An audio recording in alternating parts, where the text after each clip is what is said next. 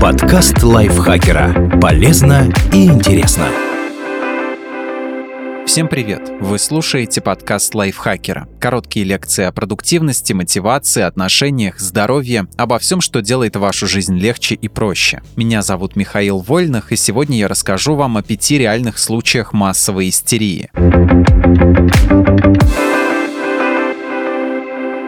Мяукающие и кусающиеся монахини. Как-то раз в 1491 году одна французская монахиня ни с того ни с сего начала мяукать. Буквально как кошка. Вы можете сказать, ну мало ли у кого какие причуды бывают. Вот только ее дурному примеру последовали другие невесты Христовы. Вскоре уже весь монастырь во главе с Сабатисой мяукал со страстью и неистовством, которым бы позавидовала стая бродячих кошек. Добиться вразумительного ответа, зачем они издают подобные звуки, ни у кого не получалось. Кошка в средневековье считалась животным, связанным с темными силами силами. Поэтому местные жители были встревожены. Ладно бы чирикали да кукарекали, но мяукать — это уж ни в какие ворота не лезет. Очевидно, что весь монастырь был одержим легионом адских духов. Крестьяне были чудовищно напуганы и вызвали солдат, которые пригрозили монахиням, что выпарют их розгами. После этого кошачий концерт прекратился. В монастырях вообще часто происходили самые разнообразные массовые помешательства. Современные психиатры легко объяснят, что дело в стрессе, замкнутом пространстве, тяжелых обетах и изматывающем физическом труде. Но в средневековье психиатрия развита еще не была, так что подобные неприятности традиционно считались кознями сатаны. Не всегда проделки жительниц монастырей были безобидными. Иногда они могли привести и к травмам. Так, одна монахиня, жившая в немецком аббатстве в 1400-х годах, как-то начала кусать своих сестер. Те после этого стали впиваться зубами в других встречных поперечных. Это поведение распространилось за границы обители по другим монастырям Германии, Голландии и Италии и дошло аж до самого Святого Рима.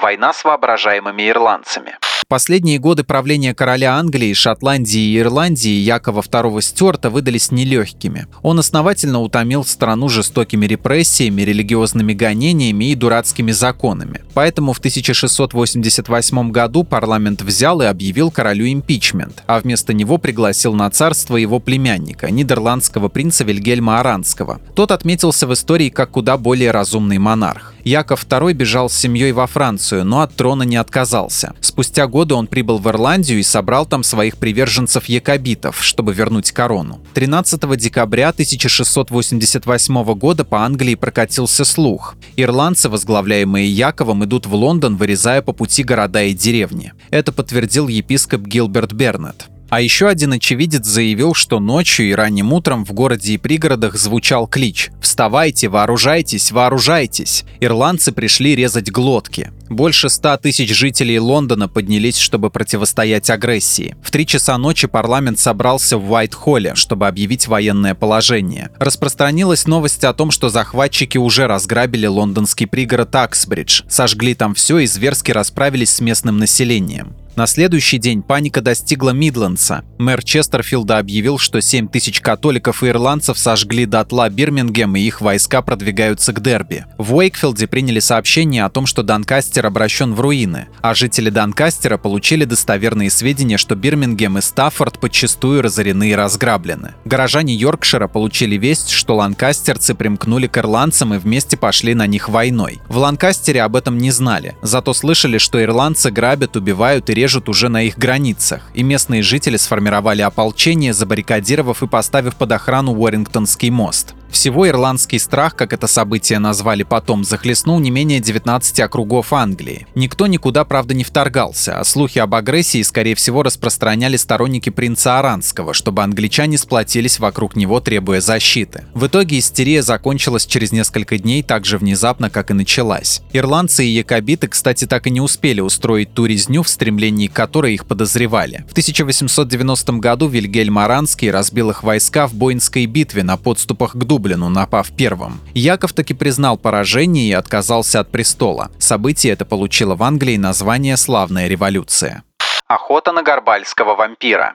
В Глазго есть район под названием Горблс, а в нем основанное в 1840-х годах большое кладбище. Его также называют Южным Некрополем. И одной темной ночью 23 сентября 1954 года констебль по имени Алекс Дидроуз, патрулировавший окрестности погоста, стал свидетелем пугающего зрелища. Среди могил бродила без преувеличения сотня другая маленьких детей, самым старшим из которых на вид было лет 14. Они были вооружены кухонными ножами, ножами, самодельными копьями, дубинками, некоторые вели с собой собак. Констебль подошел к детям и спросил, что происходит. Те ответили изумленному полицейскому, что охотятся на вампира. Детям было достоверно известно, что на погосте живет существо с железными зубами ростом больше двух футов. Оно уже якобы похитило и сожрало двух мальчиков, не оставив от них ни косточки. Констебль разогнал детей, велев им вернуться к родителям и сообщил о произошедшем директору местной школы. Тот объяснил своим ученикам, что охотиться по ночам на упырей просто нелепо. Дети поняли, что взрослые не поверят в реальность вампирской угрозы и через пару дней снова собрались на охоту. Попытки отыскать проклятого вурдалака и вогнать ему кол в сердце длились три дня и прекратились так же внезапно, как начались. До сих пор непонятно, что заставило детей притворяться Ван Хельсингами. Сразу после инцидента жители Глазго возложили вину на всякие американские комиксы вроде «Байки из склепа» и «Хранилище ужасов» и даже пытались добиться от мэрии их запрета. Однако некоторые Некоторые из выросших детей Горбала позже рассказывали, что в школе им читали стих из Библии о чудовище с железными зубами. А Ронни Сандерсон вспомнил, как кто-то из его сверстников произнес слово «вампир», и все до ужаса стали бояться этого существа, хотя никто не знал, что оно, собственно, из себя представляет.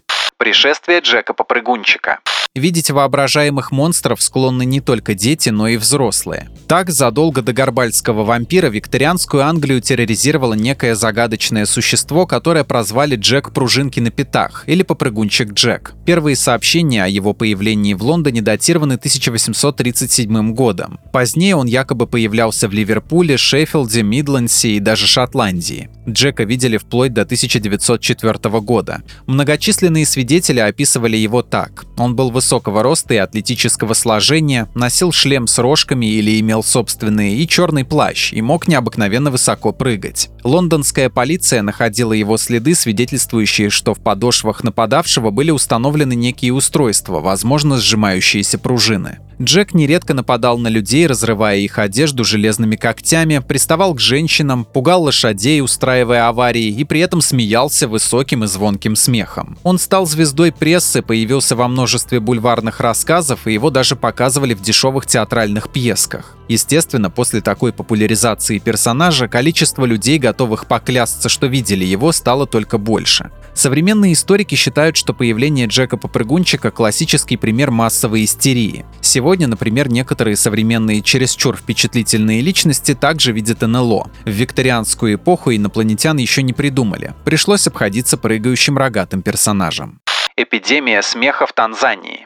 Всем известно, что смех – штука заразительная, иногда даже очень. 31 января 1962 года в миссионерском интернате для девочек в Кашаше три ученицы начали смеяться и немного увлеклись. Вскоре к ним присоединились другие, и смех распространился по всей школе. Безудержно хохотали 95 из 159 учениц в возрасте от 12 до 18 лет. Большинство смеялось относительно недолго, несколько часов подряд, но нашлись несчастные, которые истерично хохотали хохотали 16 дней в процессе теряя сознание от переутомления. Смех то прекращался, то снова возвращался в течение нескольких месяцев. 18 марта школу закрыли, потому что никто не мог сосредоточиться на занятиях. Но эпидемия перекинулась на соседнюю деревню Ншамба. В апреле и мае приступы смеха были зафиксированы у 217 сельских жителей, в основном у молодых. Затем они распространились на среднюю школу для девочек в местечке Ромашинье. Пострадали 48 учениц. Хохот прекратился только через 18 месяцев. Всего из-за приступов смеха было закрыто 14 школ. Эпидемия затронула около тысячи человек. Ученые предполагают, что истерия была вызвана тяжелым стрессом. Условия в школах Танганьики были не сахар, и ученицы страдали из-за тяжелых экзаменов и завышенных ожиданий со стороны учителей и родителей. Большое спасибо за статью Диме Сашко. Подписывайтесь на подкаст Лайфхакера на всех платформах, чтобы не пропустить новые эпизоды. А еще слушайте наш подкаст «Ситуация Help».